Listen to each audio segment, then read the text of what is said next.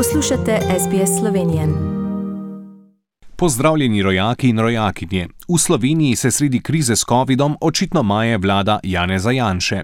Stranka upokojencev Desus, ki ima pet glasov, je namreč izstopila iz koalicije. Njen novi stari predsednik Karl Rjavec o razlogih za izstop. To se pravi zlasti, ko gre za ideološke teme, za posege v medije eh, in druge podobne stvari, ki jih tako in tako poznate. Tako da je izvršni odbor sprejel sklep, da izstopimo iz koalicije in to z današnjim dnevom. Karla Rjavca se omenja tudi kot možnega kandidata za mandatarja potencijalne nove koalicije. Včeraj je z mesta ministra za zdravje odstopil še Desusov član dr. Tomaš Gantar. Iz koalicije Janeza Janše pa prihajajo sporočila, da ima trenutna vlada še vedno udobno večino v parlamentu.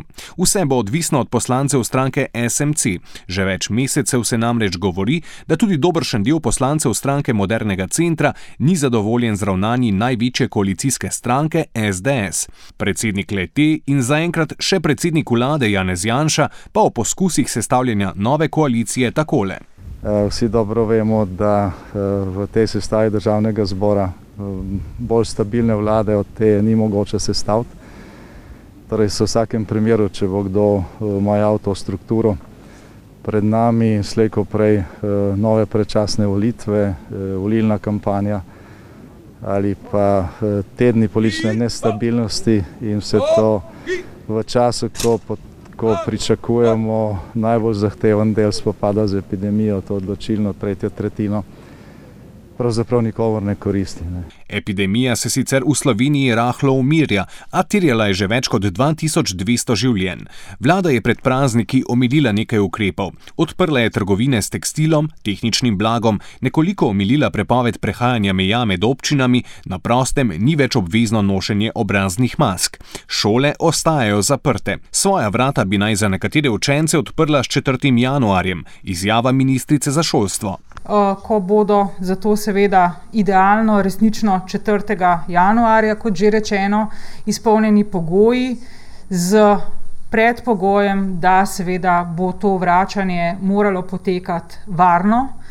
Uh, in da se že danes vsi skupaj zavedamo, da bo ta varna vrnitev ne samo v rokah države oziroma vlade, Eh, pa epidemiološkega dela stroke, ampak vseh nas. Svet vlade za slovence v zamestvu je razpravljal o prihodnosti slovenstva, ohranjanju slovenščine in identitete zunaj meja Slovenije. Dogovorili so se, da bodo s pristojnimi slovenskimi oblastmi nadaljevali razpravo glede prihodnosti slovenstva zunaj meja Slovenije.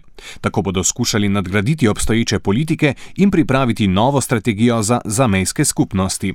Ta teden smo slovesnostjo obeležili 30 let prvega postroja slovenske vojske v Kočevski reki. Slavnostni govornik je bil predsednik osamosvojitvene vlade Lojze Petrle. Predsednik republike Borut Pahor pa je dejal, da je narava današnje COVID-ne krize drugačna od takratne, a da je tedaj zmagalo sodelovanje nad razlikami. Mislim, da so lahko te obeležitve en, en poziv, ena prošnja. Eh, slovenskemu narodu, našim državljankam in državljanom, da se tudi iz teh zgodovinskih izkušenj kaj učimo za današnji čas. Eh, spomnimo se, čeprav je eh, tedajni predsednik vlade Peter Le že govoril o dogodkih pred, o dogodku pred 30 leti tukaj, tega pomembnega postroja kot je tedaj, tedaj, tedaj dejal, je zadišalo prvič po slovenski vojski in ta stavek si bomo slovenci zapomnili kot nekatere druge slavne stavke tistega časa. Z besedami predsednika Republike Slovenije Boruta Pahorja končujemo tokratni pregled dogajanja v Sloveniji. Z vami sem bil Žan Dolajš. Ostanite zdravi in zadovoljni. Všečkaj, deli, komentiraj. Spremljaj SBS Slovenijo na Facebooku.